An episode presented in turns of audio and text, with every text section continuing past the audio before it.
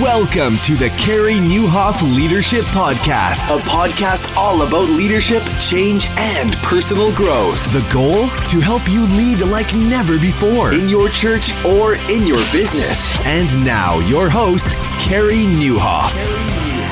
Well, hey, everybody, and welcome to the very first bonus episode of the Carey Nieuwhof Leadership Podcast. My name is Carey Nieuwhof. I'm so glad you're here, and I really hope our time together today helps you lead like never before, but also helps you celebrate. Man, I'm I'm really excited, incredibly grateful. It was one year ago this week that this podcast launched with episode one with Andy Stanley, who you're going to hear from in just a few minutes' time. And we have so much to celebrate. And I say we because I really think this is an all skate. Probably my favorite thing about this podcast in the first year is you. Um, you guys have made this so encouraging, so rewarding. I've absolutely loved our guests, but but best of all, I've really loved the interaction with you. Uh, so many of you take time to to tweet at me, to uh, email me just to say thank you, to let me know how this is really making an impact on you. And also, more recently on Periscope, getting so much live, real time feedback from you on what's helping you lead like never before. It's just, it's been great. And I just want to say thank you so much. So, for all your encouragement, for all the ratings and reviews you've left, for all the kind words you've said, for all the times we've met when I've been speaking in different places and you've told me specific stories, and for the notes and for the emails that you've sent, I just, I just want to say thank you. You guys have made it awesome. And so, we were wondering how to mark this. And so, this is the very first year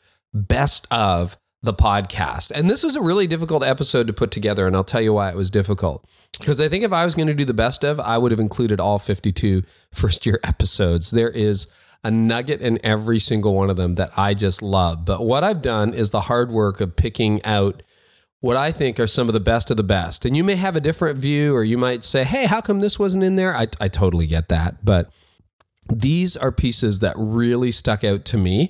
And it's just a sampling of some of the amazing interviews that I had the privilege of having in this first year. So you're going to hear anywhere from 30 second to maybe three or four minute clips from uh, some great moments in the podcast. And if you haven't had a chance to dig through the entire archive yet, uh, this can be a primer and can motivate you to go back and go, oh, oh yeah, okay, I want to go back and listen to that because that's what I hope this podcast is. I really hope it's like a library, just like I have a library in my office, in my home, and then in uh, in in my home office.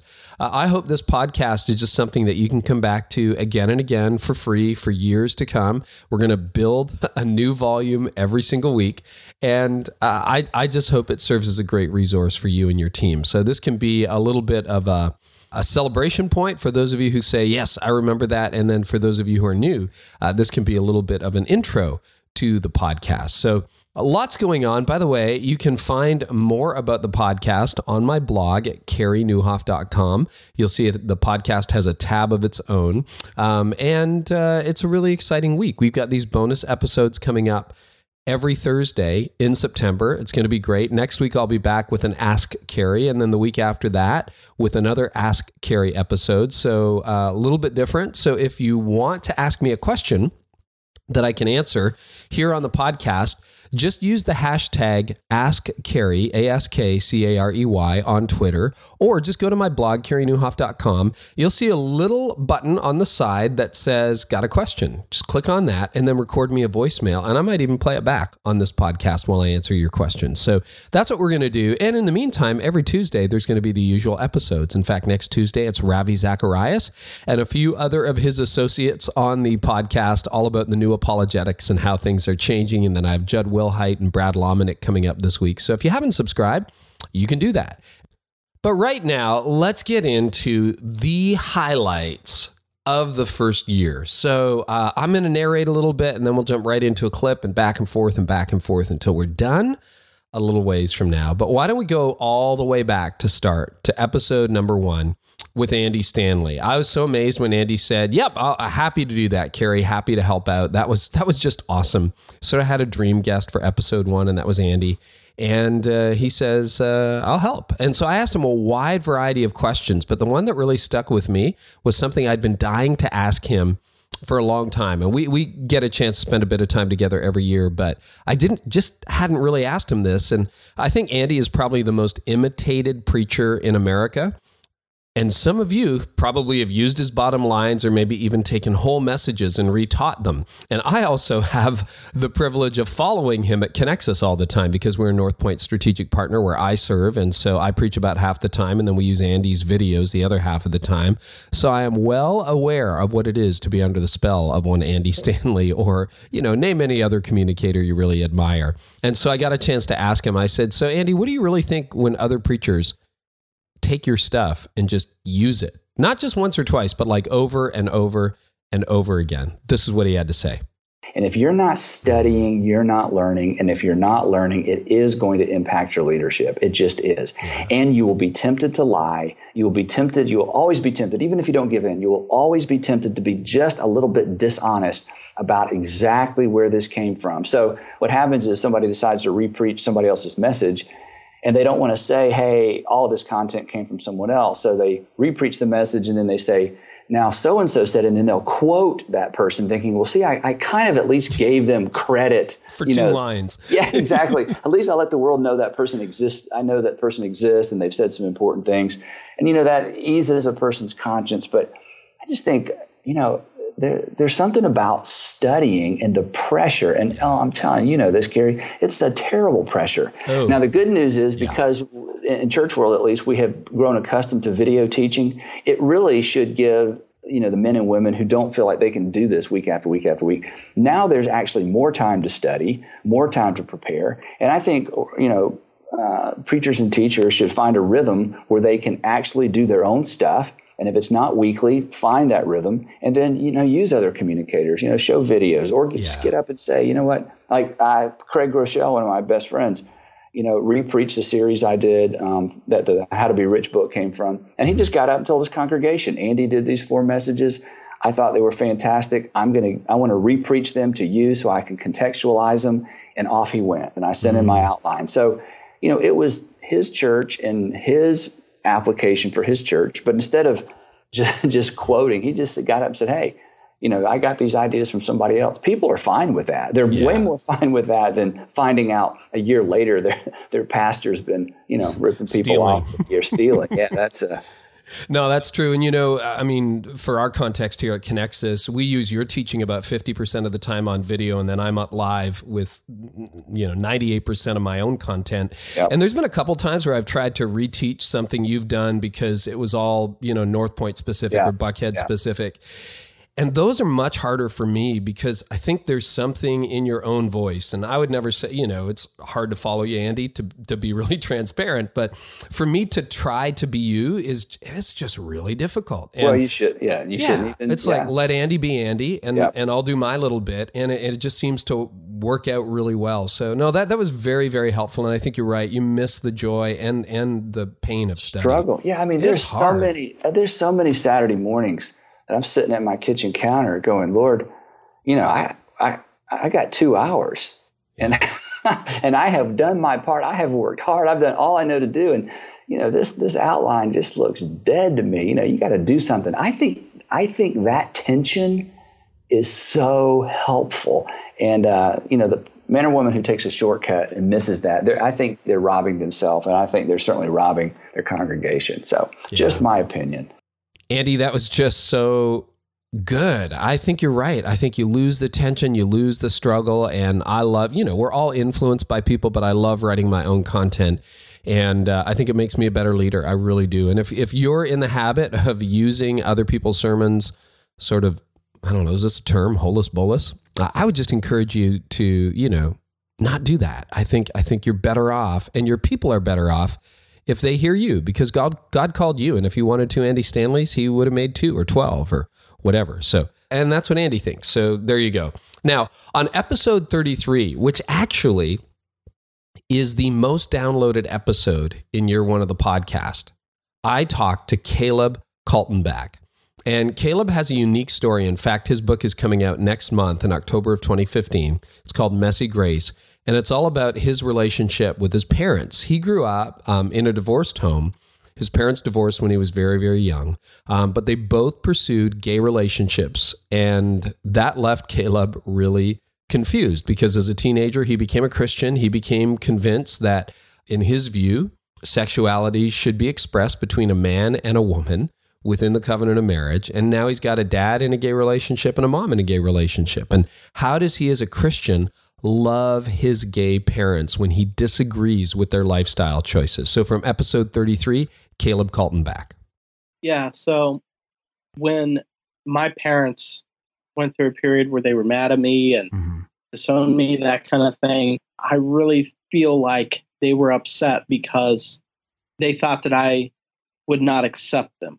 Right. They felt like right. I would reject them like a lot of other Christians had, or that if I did want to be in a relationship with them, I would unleash all of my fancy evangelistic moves on them and they would become a pet project, which absolutely we should be sharing Christ with people, but it's best done in the context of a personal relationship. Yes. Not in the yes. context of blindly calling out morality on people that we don't even know, but but really living Christ out as an example.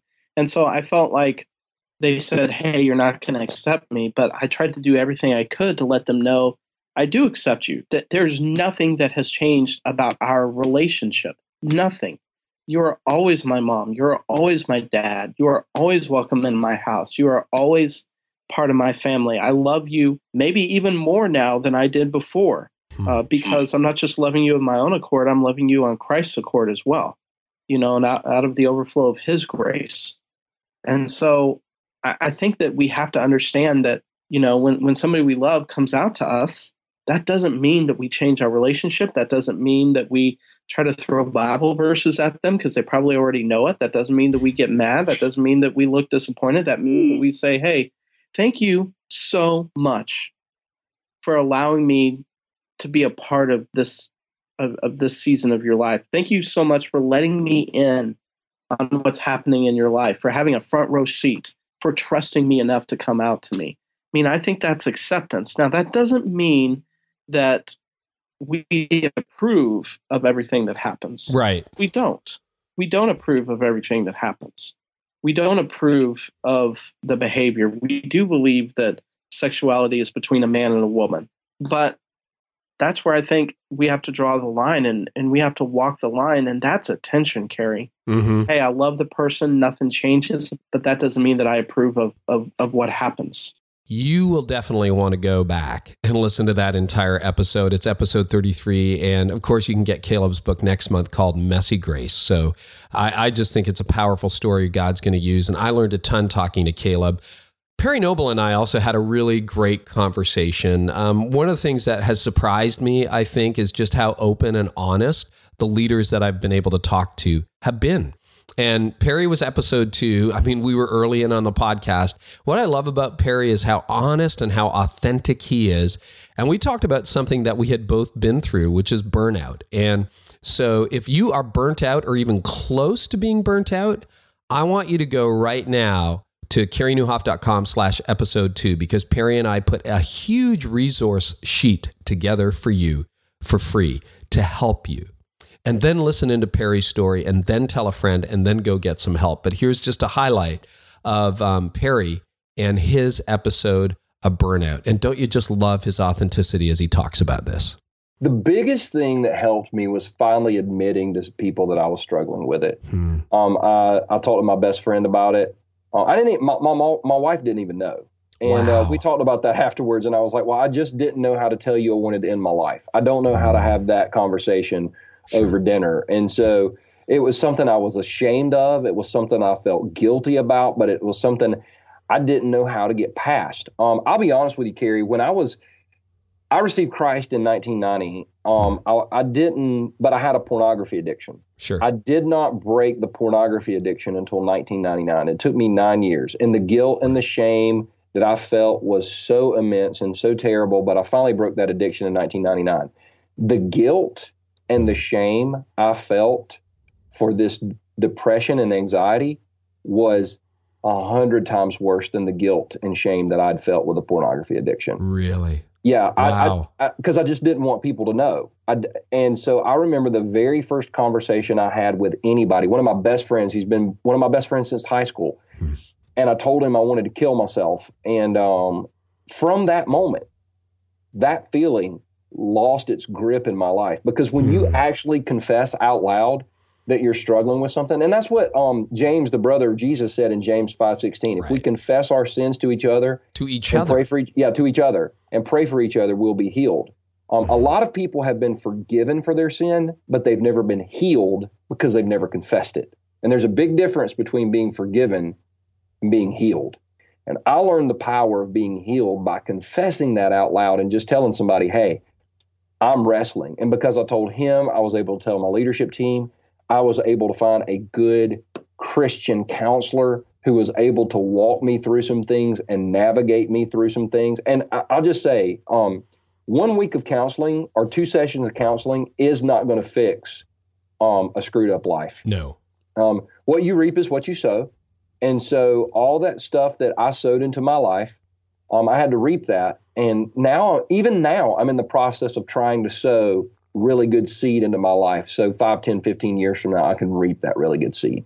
Once again, if you're struggling with burnout, man, oh man, I, ju- I just want to encourage you, check out the show notes uh, for episode two. It's just careynieuwhof.com slash episode two. Perry and I spent a lot of time putting some helpful resources together for pastors and leaders who are just plain tired and who feel done. And we just want to help you. We just want to encourage you. Now, the podcast is an eclectic mix. If you've been with us for even a season, you know that the guests can vary as to whether they are famous or not famous, whether they are talking about their personal burnout or about the church or about leadership or millennials or whatever.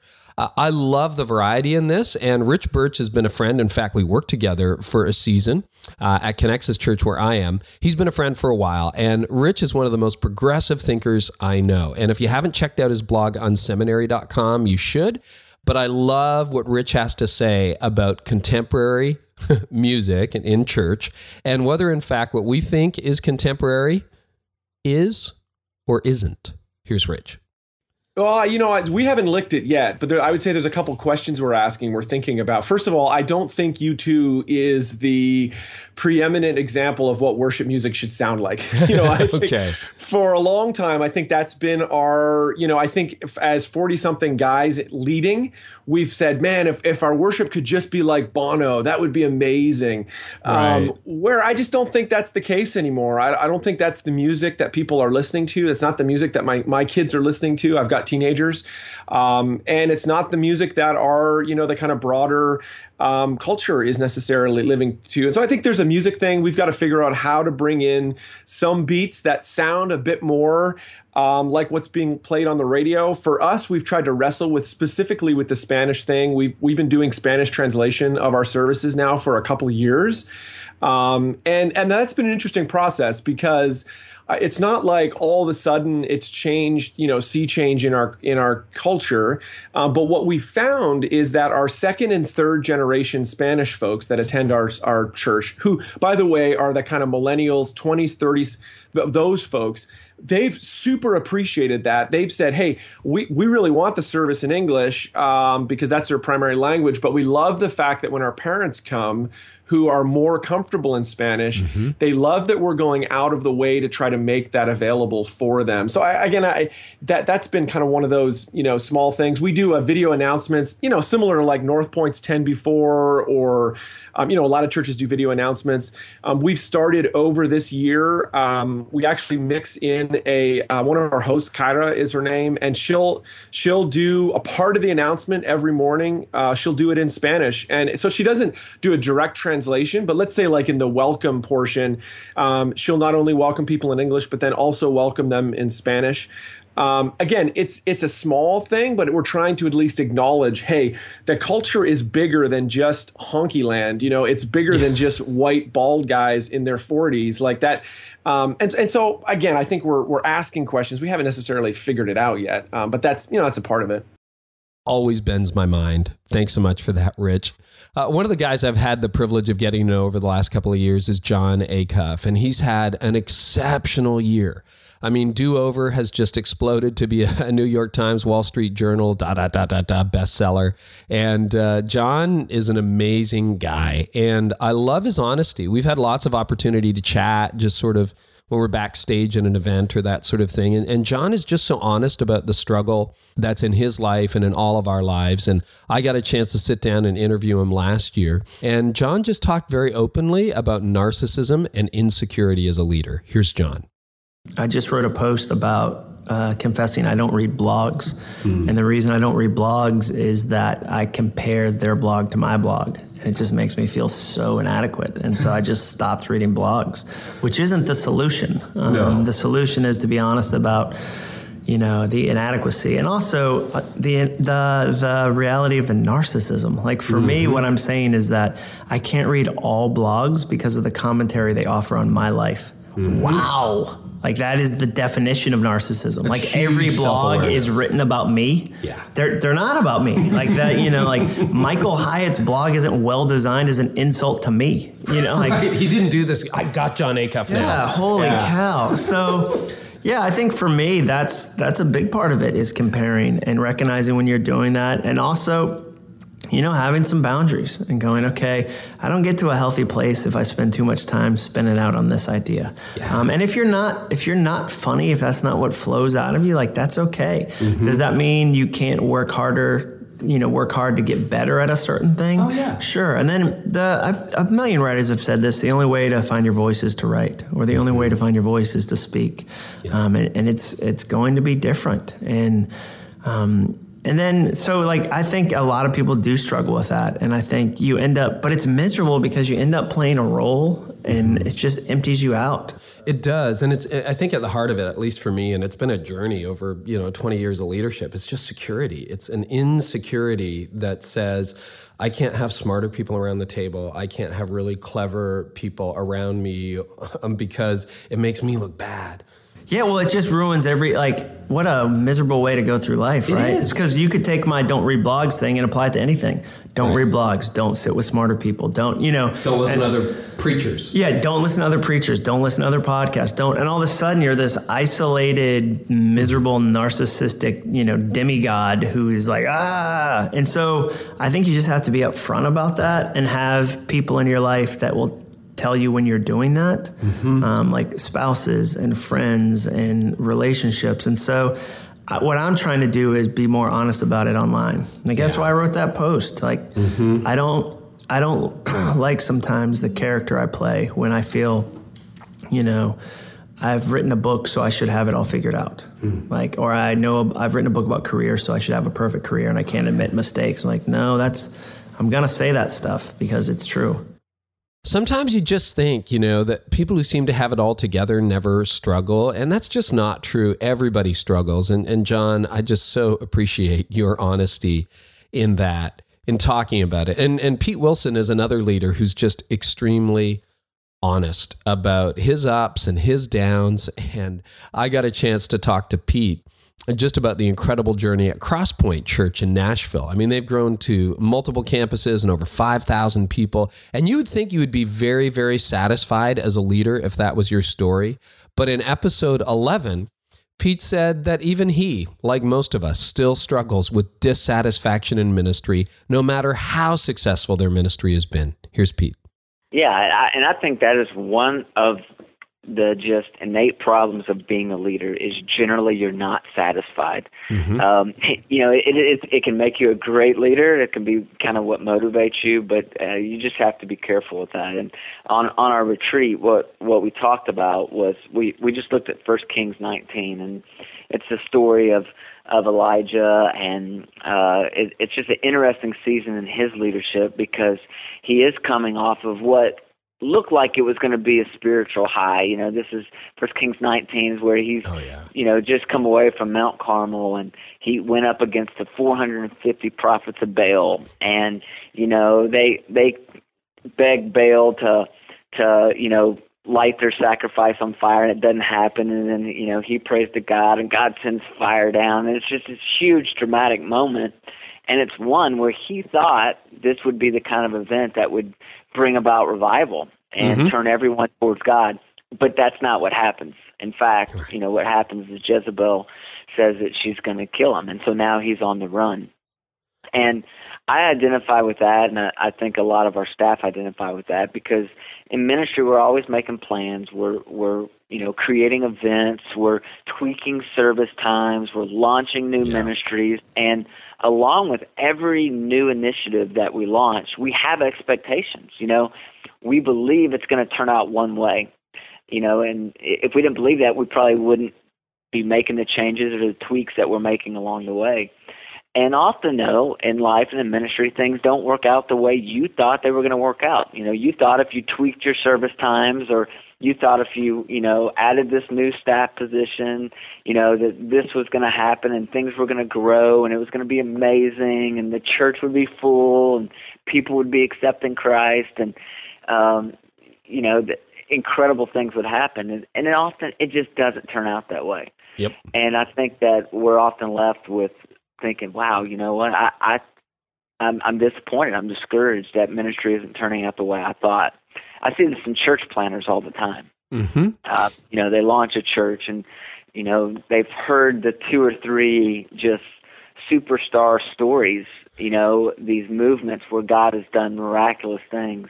And those are great stories. And I think we need to tell those stories. We need to celebrate those stories. Yeah. But if that's the only stories you have, uh, you know, then you go and you launch your your church, and it doesn't match up with that, you know, spectacular story. I think people start feeling like uh, they're just discouraged, and they feel like you know they're a loser. And and you do what Elijah does, which Elijah goes away, and he basically says that you know he he's incapable. He, he mm-hmm. takes it personally and says, This is because of me. It's my lack of leadership, it's my lack of giftedness, and he internalizes that failure. And uh, I, I think that's a real temptation for all of us. I think that's one of the things that just makes a leader worth following is when a leader is so open and so transparent and so honest about what they struggle with. It just makes me want to follow them more, not less. So Pete, thanks so much for your transparency. And uh, speaking of successful churches, Elevation Church has got an incredible story going. And in episode 20, I talked to Frank Bealer. Now, Frank at the time was their director of family ministry. He's now in charge of all of student ministry and all of family ministry. And if you listen to five minutes of Frank, you understand why he keeps getting promoted and keeps getting handed more responsibility. And Frank didn't actually start as a staff member at Elevation Church. He started as a volunteer. He was actually, he owned a state farm agency or, or branch or whatever. And um, he talks about his involvement and how he now leads thousands of volunteers and gets them to get the same level of buy in as staff. This is from episode 20, Frank Bealer of Elevation Church.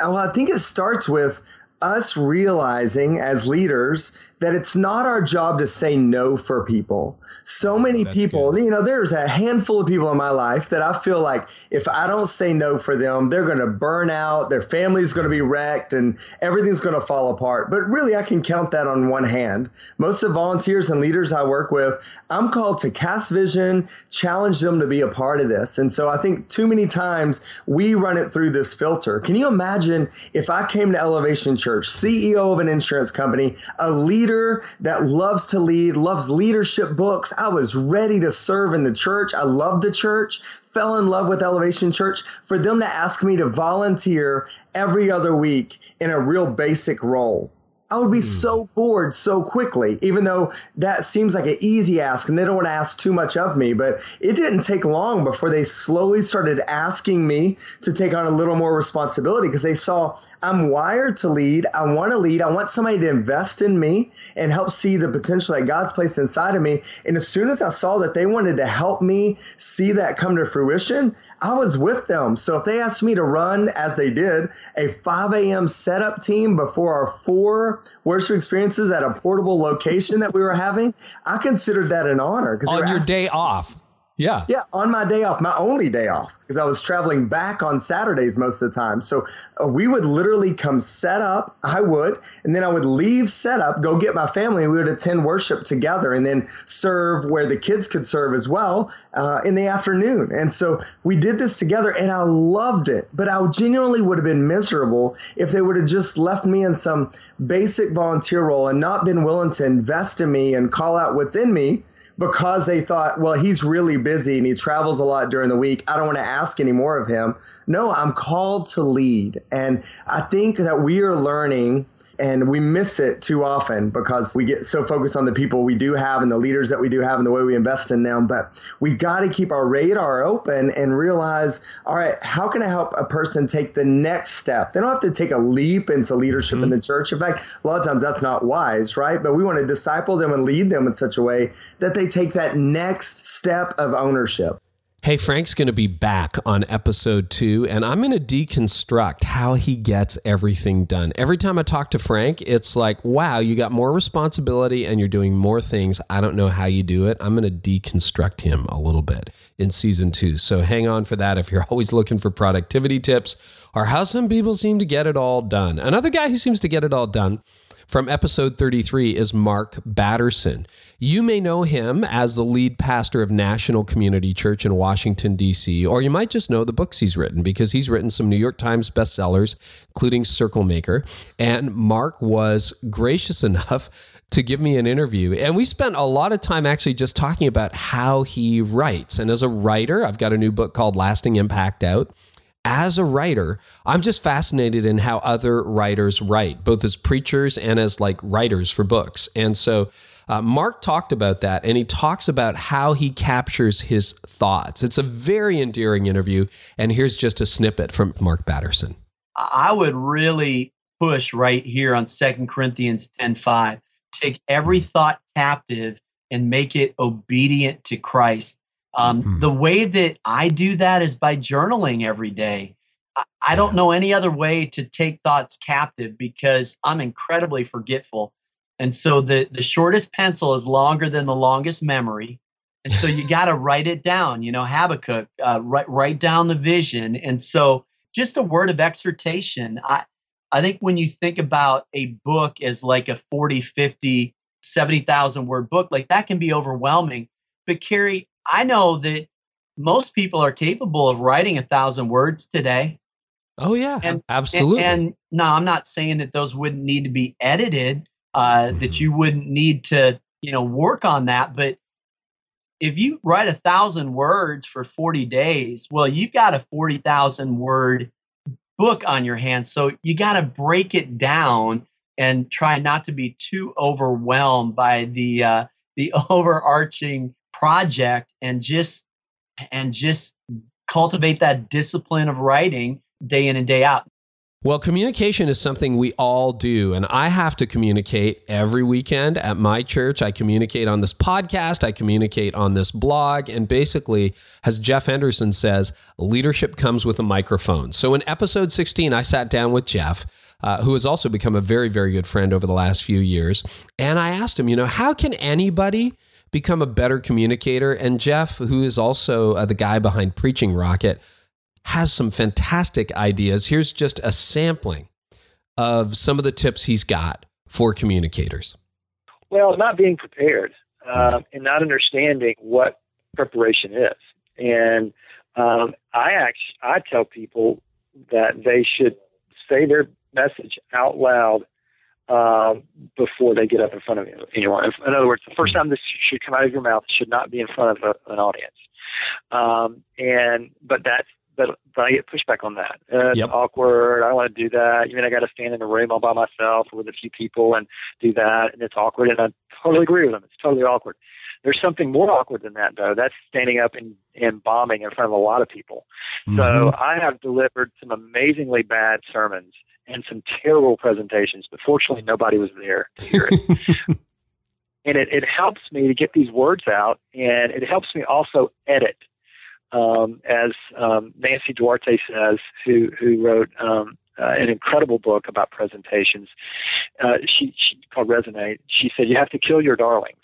In other words, these, these hmm. things that you want to add into the talk and add into the talk, but ultimately might not take you in your audience where you want to go you have to edit and get shorter and shorter and concise and concise and concise. So preparing and being adequately prepared, both in the content and the delivery, um, and then having some memorable phrasing. It takes a lot mm-hmm. of work to do memorable phrasing and what we call sticky statements. You know, I, an example of a sticky statement is Steve Jobs saying, "What's an iPod?" An iPod is like having a thousand songs in your pocket. Mm-hmm. Uh, that was a transferable and sticky statement to people who understood uh, what an MP3 player was, and people who still to this day don't understand exactly what it is, but still have one.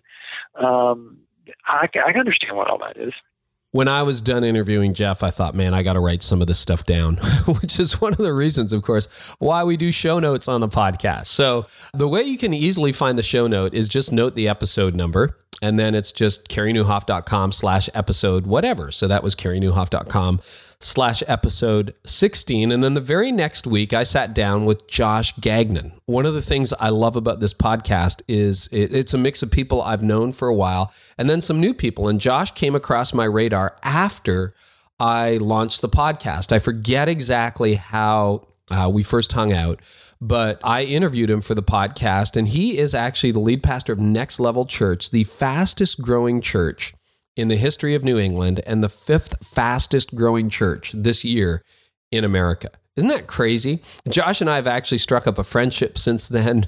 In fact, when you listen to this episode, we'll have just hung out for a couple of days here at my home in uh, Barrie, Ontario, Canada. So we've gotten to know each other quite well. But Josh just has an incredible attitude. And this is Josh on doing whatever it takes to reach unchurched people. No, I think I think the key is change mm. because the moment that we feel like we need to head in a more contemporary way or in a more traditional way, we're willing to head that direction.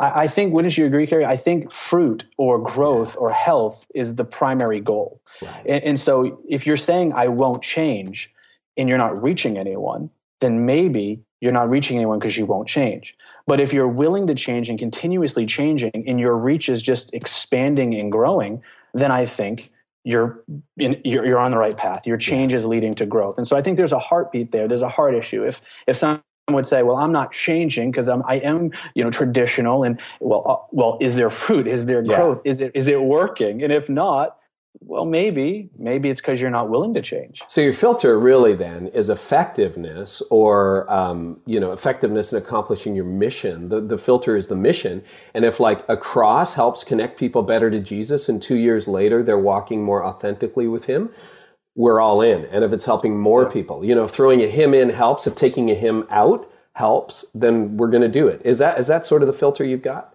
That's absolutely the filter. And if I were starting a church in Charlotte, North Carolina today, mm-hmm. um, where we have friends or or any yeah. other part of the country, I might not add a hymn because the church is in that culture.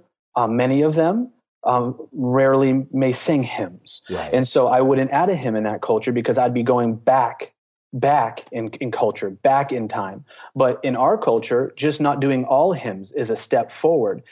And, and so we're asking people to take just a step forward in, in their contemporary view, not run a mile. I, I don't want Next Level Church to ever leave culture trying to reach culture.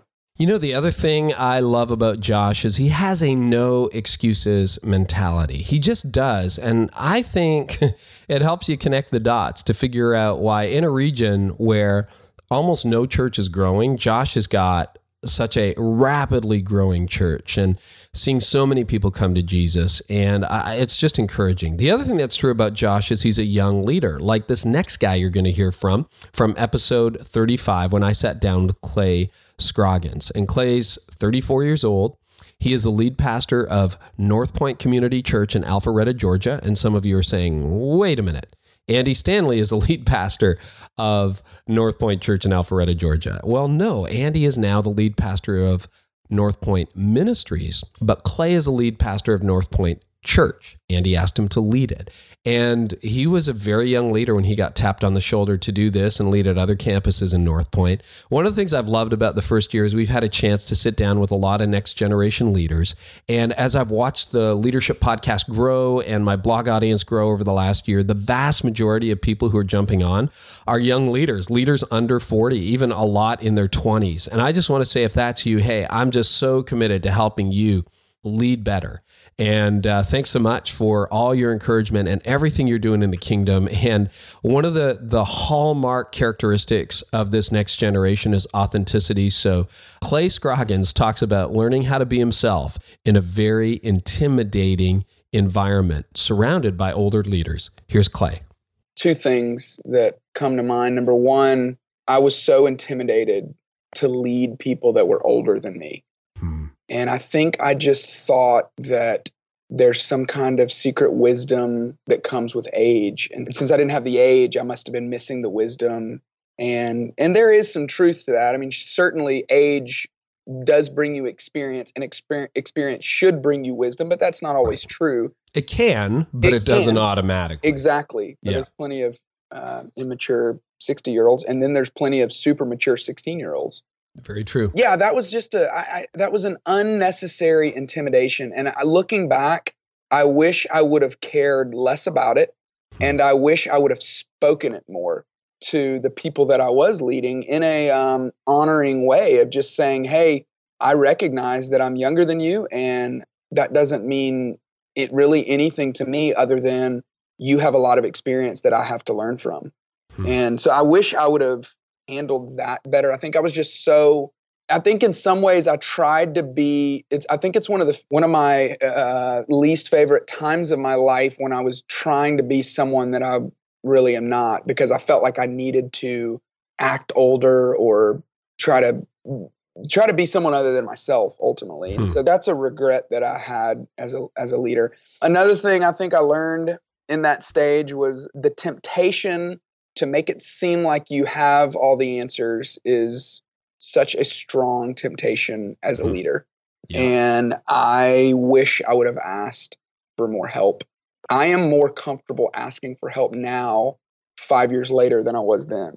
And may, maybe I think a lot of that is just maybe comfortability with myself, but um, I wish I would have asked for more help. And I think I think I just thought, okay, well, I'm young and um, you know, people may be thinking, oh, I don't know if he can do this. And so I need to act like I've got it together or um, I've got to put on the perception that I, I know what I'm doing. And I wish I would have been quicker to ask. So, so true from Clay, isn't it? And I think Clay and this next guy you're going to hear from would get along well. I don't know whether they know each other or not. I should probably introduce them, but uh, it's uh, John Stickle that you're going to hear from next. John at 29 became the lead pastor of a very large church and grew it from about 1500 to 4500 people. That's a lot of leadership for a young leader. Now one of the other things about millennial leaders is they approach leadership differently less top down more collaboratively. And john had a fascinating way of collective leadership at his church. And I asked him how that worked on a mega church model. Like he said, the metaphor for leadership is following the cloud. And he asks all the leaders to privately discern what God's will is and then bring it back to the table. Here's what he had to say about that style of leadership man i think it's really it's when you john 10 my sheep mm-hmm. know my voice mm-hmm. and so creating this belief that god um, every uh, you know man does not live on bread alone but every word that comes proceeds current present tense from the mouth of god and so it's the sense of what i love about our approach of following the cloud is everybody has to seek god on their own So it's not we get together and say, okay, let's open up the Bible and find a verse that God's saying. It's like, man, we're all seeking God. And then when we gather back together, it's what are you hearing and what where where are you seeing him move and what is that uh, what are specifics of that? And so we just go around together and start sharing and it's amazing how every time you just find these threads of how it's like somebody saying man that's how god's been speaking to me or he said that same thing to me from this passage that he said to you from that passage or i'm hearing god you know in this circumstance or whatever that may look like. Mm-hmm. um, and then we just kind of dialogue it together and then it's that you just trust that this is the lord it's a really interesting season for the church because as much as we hear from a lot of churches that are growing on podcasts like this, we also know that a lot of churches are not growing. And what do you do about that? So I sat down and I had a couple of episodes with uh, a few leaders you're going to meet in just a second Will Mancini and David Kinnaman. And I talked to Will and David all about why the church is changing and why people are attending church less often. So, this is Will Mancini about what to do when people who used to attend church don't attend as often and whether you should run defense, in other words, try to get everybody back in the building, or run offense and look for new ways to connect with people. Will Mancini from episode 23. You know, what are the horizons of possibility? And the horizons of possibility are underexplored right now for, for technology in the church. We you know, there's a lot of chatter in social media, but we, we haven't really deeply thought about our, our disciple making results and how how apps, how connectivity, how the internet can can help us engage those results. And it's a, you know, it's a knee jerk response because we're naturally so, naturally so worried about, you know, uh, eroding the connection to, to our local church and body of believers. I just look at it the opposite way. The definition and meaning of locality has changed. It has shifted. Okay. And so we can have we can play offense with this or we can play defense with this. And 95% of all conversations in the church are playing defense and we're coming from a fear uh, posture, naturally so. I, I, we, we, I get that. Uh, uh, I, I, have the luxury of being able to step back from and have the time to think a little bit more from the offensive posture. Uh, how can we use tools? And you know, um, let let me get really crass. Uh, we can talk about sure. sexting. Is sexting less right. of a of an emotional is, is sexting less than real? Uh, why we why would we say why do we hammer against the fact that uh, this isn't real? And again, I'm not not, not con- condoning sexting, but it's, it's, the idea. It's right. people experience intimacy at a deep level through technology, and um, mm-hmm. and and that's that's a human reality. Uh, that's that's not a that's not a, a, bad thing. So why aren't we looking at how do we leverage uh, all the opportunities for disciple making results with the same technology? Will's episode was one of the most talked about and downloaded episodes of the year and just fascinating. You can listen to the whole thing. It's just episode 23 of the podcast. The next week, I came back and I interviewed David Kinnaman, president of the Barna Research Group. And we talked about the trend of a post Christian mindset developing in many millennials. These are millennials who just no longer fit any of the traditional Christian categories according to worldview or, or spiritual disciplines or anything. And David had a really good point. He said, you know, a lot of us have success stories at our church. Well, look at that 18 year old. She follows Jesus more than anybody I know. And that's true. But he says, noting the exceptions to the rule can be dangerous. So here's David Kinnaman from episode 24. Yeah, and I think what makes it a particularly dangerous Carey is that you know there's still a really good chunk of very very committed, faithful uh, Christians who are aren't post-Christian, who are who are very committed. In fact, a lot of our research here in North America is showing that young millennials who are staying committed to evangelical Christianity are even more committed to biblical orthodoxy. Now, there are fewer of them mm-hmm. than there mm-hmm. are among the boomer evangelicals, but among those who are staying committed, uh, they're very, very committed to uh, you, you, know, thinking theologically and and and orthodoxy, and and you know, there, there, there's a sort of a their light is shining brighter in the midst of a generation of their generation who's even less less committed to Christianity.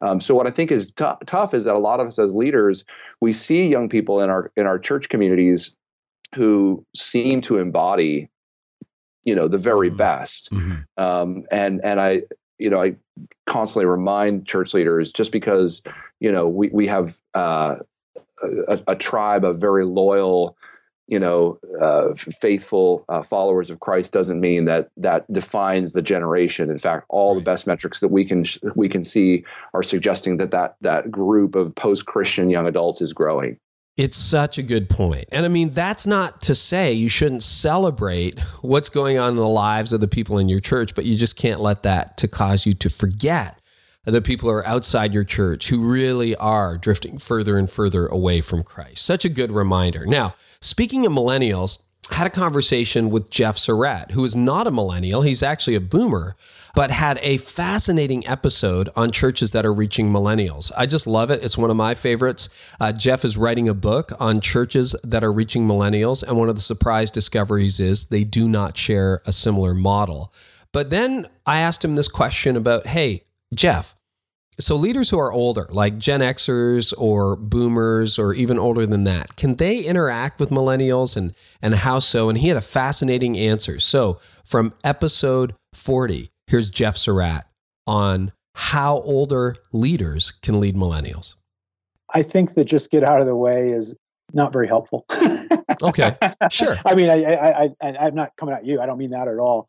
But I think the biggest thing we have to do, honestly, as a, as an older leader, the biggest thing I have to do is I have to have relationships with millennials. I have hmm. to hang out with them. Just reading research, just listening to you know some podcasts is really important. But if I'm not hanging out with millennials, getting to know them, asking them constantly, asking them questions, learning from them as much as they're learning from me. I think that is how we can lead millennials and and mentor millennials and, and and be handing off this baton. I mean, one of the things I love is is I get to hang around a lot of church planters, and by the very nature of the beast, it's mostly millennials, and so they come and they have all kinds of questions. But that's my opportunity to just constantly ask them questions, and I I, I think that's the deal. I think. Carey, I, I, I think the thing is, is that yes, we can lead millennials if we're students of millennials. At the very lower demographic of millennials are a whole group of people who are leaving the church. And that is something that I wanted to talk to Kara Powell about. Why are kids who grew up in church leaving the church and what can we do about it? And Kara Powell shared one of the insights that probably will go up there as one of my biggest insights over the last 12 months. And she talked about the role of doubt in someone's faith journey this is so worth the listen and so worth going back to listening to all of episode four to hear what Kara has to say about young adults who stick and don't stick in the church. The first thing that comes to mind is the role of doubt in a young person's faith journey. And, you know, so often we think of doubt as something that's detrimental or sabotages faith or is toxic to faith. And that's not what we saw in our research. Our research shows that um, it's not doubt that is toxic to faith, it's unexpressed doubt that oh. is toxic to young people's faith. That's huge. So, yeah, we've got data that shows that when young people feel the opportunity to express and explore their doubts, that that's actually related to greater faith maturity both in high school and college. And yet the vast majority of students don't feel like they can express or explore their doubts. So for church leaders who are listening to this, you know, to, to ask the hard question, do young people feel like they can ask big and tough questions about God in our community? And if not, how can we create more safe places so that they can? Wow. And that that's got to you know be high on the freak out meter for parents too when your 14-year-old says, "I'm not sure I really believe this," or yeah. "How do we even know the Bible is true?" Are, are they looking for objective answers or what or, or are they just looking for a place where they know that they can be loved and still ask questions that kick against orthodoxy? Yeah, I would say the answer is yes. You, you, mm. you hmm. just gave me two options and it's both. Okay. Um, they of course they they are somewhat interested in the answer but I think they're also interested in knowing that God and the faith community is big enough to handle those questions. Right. So, you know, one story that haunts me, Carey, is uh, of a 13 year old who went to his senior pastor one day. And this was a very curious, inquisitive 13 year old boy. And he went to his senior pastor and said, You know, Pastor, if I raise my pinky finger, will God know what's happening? Does God know which finger I'm going to raise? And a well intentioned senior pastor said, Yes, God mm-hmm. knows what finger you're going to raise before you raise it. So then the same boy pulled out a copy of a, a, Time magazine that showed starving children in Africa. And he said, Well, then, Pastor, does God know what's happening with these starving children in Africa? And the pastor said, Yes, God knows what's happening, and we just need to trust God. Well, that 13 year old boy is someone I'm sure you've heard of. And in fact, I'm actually using technology that he helped create. That 13 year old boy was Steve Jobs. Wow. And yeah, in the biography by Isaacson, uh, Steve had that question, went to his senior pastor, does, does God know what's happening with these children in Africa? And the pastor gave a well intentioned answer, but Steve ended up walking out of that Christian church and never again going back to worship. Wow. So we urge parents and leaders when young people come to them with questions, four great words are to say, I don't know, but. hmm. um, you know, there are a lot, I have a PhD in practical theology. There's a lot about God I don't understand. I mean, if yes. I could understand about everything about God, he wouldn't be God. So, you know, for that senior pastor to have said to Steve, I don't know, but Steve, how about if you and I meet with your mom and this woman who loves questions about science and the four of us can have coffee together. Or i don't know steve but what if me you and your dad get together for lunch after church next week and we can talk about it? You know to have to create that kind of space for those kind of tough questions I mean, could have made a real difference in steve's life and every one of us know young people. If we stop and ask them this has amazed me with my own kids. Hmm. i stop and ask them even just did this last night with a small group I lead with um, boys and their moms. Yeah, I've read about that group. Yeah, Fascinating. Yeah, it, it's called BAM for boys and moms. um, boys came up with the name. So sounds um, like it. Yeah, you can tell, right? yeah. Uh, but you know, our we talked about last night. If you could ask God any question, what would it be? Isn't that powerful? I mean, just think about that. Just think about the people you know who have doubts, whose doubts won't necessarily be fatal to their faith if they can express them. That's just a gem that I, I, I just I got so excited when Kara started talking about that. So that's from episode four. The episode before that was episode three. And again, this is a very eclectic podcast and will remain so. And so I talked to a guy who is a great friend of mine. His name is Casey Graham. And Casey was in church world and now sort of works alongside the church world as founder and CEO of the Rocket Company. He has some fascinating things to say about how leaders are missing opportunities to connect with people by something as simple as sending them an email on a Tuesday. Here's Casey Graham from episode three.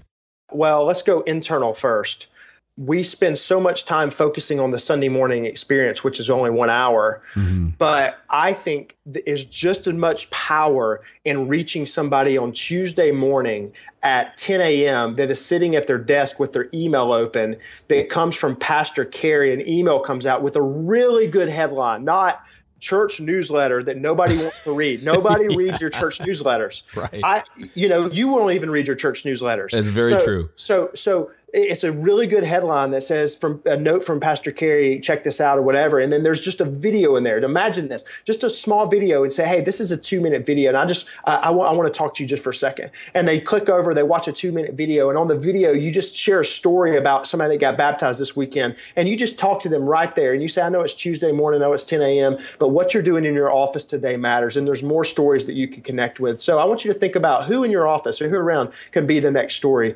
today. Hmm. That is wow. so simple. You can shoot it on an iPhone.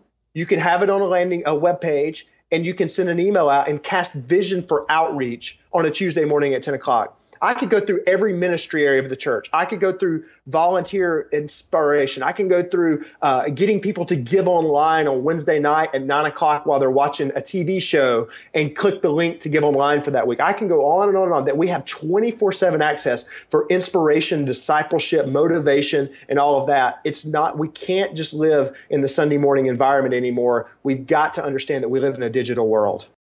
The business angle is something you'll hear from time to time on the podcast because I think we can grab some of the best business practices from the marketplace and put them to work in the church. And similarly, when the church is well led, sometimes you can grow your business using the same principles because, as the next guest you're going to hear from taught us, all truth is from God. Like like if it's applied in the business world, there's there's no such thing as just secular principles that are true and godly principles that are true. If truth is truly from God and God is grace and truth, then you know we can adopt truth wherever we find it as it resonates with scripture. And, and that's one of the things i love about david mcdaniel. He was my guest on episode 49 and david was uh, a business person working in the marketplace who went to church but was largely bored at church until he met a certain group of leaders. So i wanted to include this to encourage those of you who are church leaders who take leadership seriously, look at the impact of what you taking leadership seriously can do on the business people in your community. It changed David McDaniel's life. And David is a Harvard MBA. So here's David on when he first met the leaders at North Point. Yeah, and you know, with all due respect, it was it was empirically demonstrated for me. You know, I, I, I had that view of the universe, and I probably spent some time around churches that were, you know, that, that had a, their fair share of, I'll just say, not effective leaders. Now, mm-hmm. trust me, I, you know, I, I'm not I'm not saying that about all churches, but I think what what changed that for me was meeting the North Point guys. I mm. had never ever been around anyone that thought of leadership in those same ways that Andy and his team did, and uh, that's that's what that's what changed everything for me. Taking the spiritual gift of leadership seriously sounds like it's got some good implications, doesn't it? And that's what I loved about my next guest. In episode 39, I sat down with Chris Lema. And Chris is a business leader, software entrepreneur. He's just done everything in his 40 some odd young years and loves to serve in the church as well. But he talks about how to build a high performing team from scratch. Fascinating episode. It's like going to a conference for free. He talks all about Saturday Night Live as a metaphor or really a model for how to develop a whole bunch of high capacity people. And he talks about the importance of team. So here's Chris Lema from episode 39. Now, think about what that means if we were thinking about an organization that was trying to build out a leadership team. And mm. think about that leadership team as I'm building a team, not I'm building a superstar. I'm building a team for this context that could handle just about any situation, any topic, but I'm going to build them together. It's going to take time. It's going to take different kinds of people. It's going to take forcing them to work together. There's a lot of work to this thing, Yeah, right? And that's is. why high performing teams don't happen naturally. You have to be, you have to have a Lorne Michaels who says, I'm going to commit to this endeavor every week of every year for 40 years. And then someone's going to say, "Oh yeah, he's just lucky because he just gets all the great people, right?" So the other the other note, right, is that when you work in high performing teams uh, and when you when you build them and you spend time investing in them, right, just be clear that you're never going to get any of the uh, credibility or respect from it because people will just assume you got lucky, right? They'll assume you ended up with high performers, and so of course you always have high performers because that's just you know you you know I don't know why you always get the great people, but but you're so lucky, and uh, and and then you discover no, that's not really how that works. Now, sometimes you can be highly successful at work, but it can be very challenging at home. Now, anybody who was raised in a preacher's home or any preacher or church leader who has kids knows about the PK phenomena. I mean, some of them actually end up really sold out for Jesus, but a lot of them walk away from their faith. And I got to talk to Barnabas Piper in episode 50. And yeah, that's Piper, as in John Piper. Barnabas is John's son. And Barnabas wrote a book a few years ago, Growing Up as a PK, and talks all about how difficult it was to actually grow up in a preacher's home, but then also have your dad be a very famous preacher, so appreciated his authenticity and his faith. He actually has a faith as an adult, but it wasn't easy. So, this is what Barnabas Piper remembers about his dad and the best things his dad did when he was growing up. Yeah, and that that point is really helpful. I think that's true for any pastor's kid. I think the more prominent the pastor, maybe the more concentrated it is. But that idea that none of us are terribly impressed with our parents' position. you know, it, it doesn't matter if they're a professional athlete or a musician or uh, a pastor or you know a CEO. We just don't care that much about what they do. We really only care about how we relate to them. And so the things that stand out to me in terms of memories that that are cherished that I enjoy the most are the ones of backyard soccer games or or my dad cheering really loud at my little league games or walking to and from church with him on a Sunday morning or just the time that we spent doing really normal things. And and that always that always holds court in my heart and my memories as the things that that define our relationship. The the pastor piece of it created an environment that kind of encroached on those things to a degree but that's not the that's not the thing that i that i appreciated most or or that mattered to me most Isn't that convicting? I mean, that's episode 50 with Barnabas Piper. A couple more episodes before we go. Hey, this one was just fun. Episode 48 introduced us all to a guy named Jeff Price. He's leading a church in Canada, uh, has been at it for about two years, and has changed everything, kind of broke all the rule books very, very quickly. And he just talked about the traction that they've seen when they've introduced rapid, massive change in their church.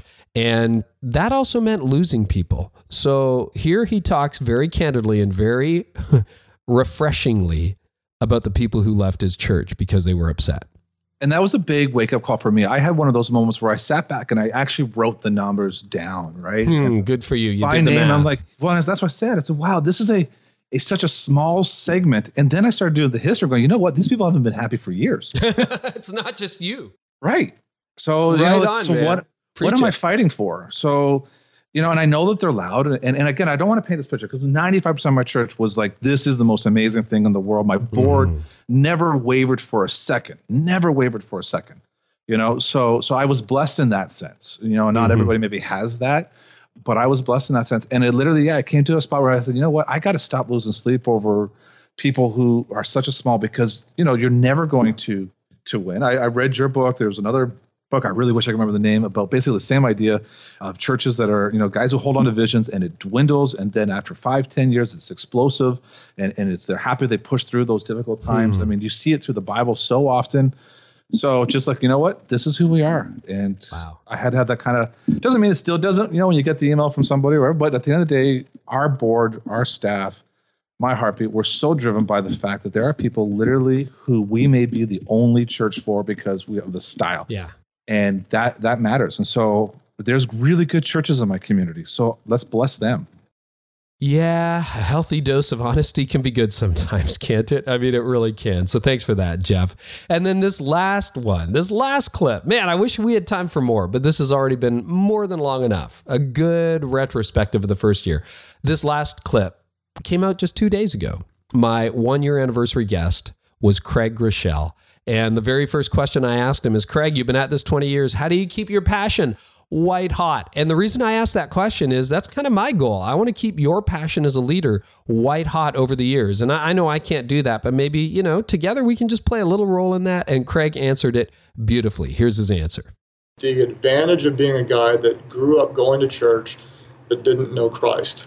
Mm-hmm. And, and so I was a churchgoer, but I was not a disciple of Jesus. And so I have a massive passion to present the gospel within the church. So, you know, evangelism is the driving force of, you know, value in my life. And um, I respect people who are great disciplers. I respect people who have a heart for worship or prayer. And, and I, I value those things. But above all else, put me in a, in a room full of lost people and I've, I come to life. And so, uh, for me, quite honestly, it's staying in connection and relationships with people that are not followers of Jesus going to the gym is kind of like my heroin, honestly. Yeah. Is I go in and you know I go to the same place and, just develop relationships, meet people, meet people, meet people, and I'm kind of in a, in a, almost a sense like the pastor to the gym, where I've got mm-hmm. lots of people that will talk to me about their problems that have never come to church, and I see that as much as ministry time as I do workout time. Yeah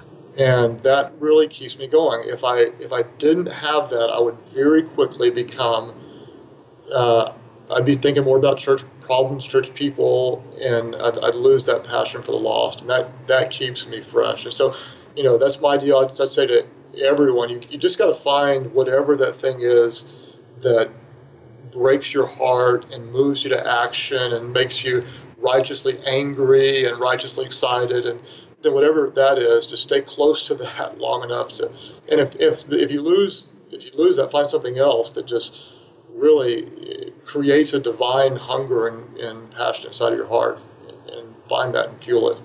Well, I do hope that that is your story, that your passion for God, your passion for people, your passion for your family just stays white hot decade after decade after decade after decade. And if this podcast plays a little part in that, I'm so glad. Thank you so much for year one. Man, you guys are just exceptional. Thank you. Uh, we're going to do some more bonus episodes this month, and I would love for you to listen to those. The easiest way to make sure you don't miss a thing is to subscribe. We are back next Tuesday with Ravi Zacharias on the new apologetics, and the next Thursday with the very first Ask Carey episode. If you have a question on Twitter, hashtag Ask Carey, or just go to my blog, and that is careynieuwhof.com. And you can click on the Got a Question button on the right and just leave me a voicemail. And we'll be back next Thursday with more. So, some fun bonus episodes for the anniversary month. And don't forget, my new book, Lasting Impact Seven Powerful Conversations That Can Help Your Church Grow, is available for pre order right now. That's right, it comes out October 6th, but if you order it now, you're going to get some bonuses that will go away after October the 6th. You will get uh, a free audiobook. You'll get the free e version of your book. You'll also get access to an exclusive webinar with me all about how to have a meaningful conversation with your team about the issues that matter most, the conversations, in fact, that we have in the book. Plus, this just added the first thousand people to order the book will get a limited edition lasting impact print that is going to be awesome awesome, awesome, awesome. You can get all this at lastingimpactbook.com, and all the instructions are there. Can't wait for you to get this in your hands. And thank you so much for being the awesome people you are. And we'll talk to you next Tuesday. And again, next Thursday. How about that? I hope this helps you lead like never before. You've been listening to the Carey Nieuwhof Leadership Podcast. Join us next time for more insights on leadership, change, and personal growth to help you lead like never before.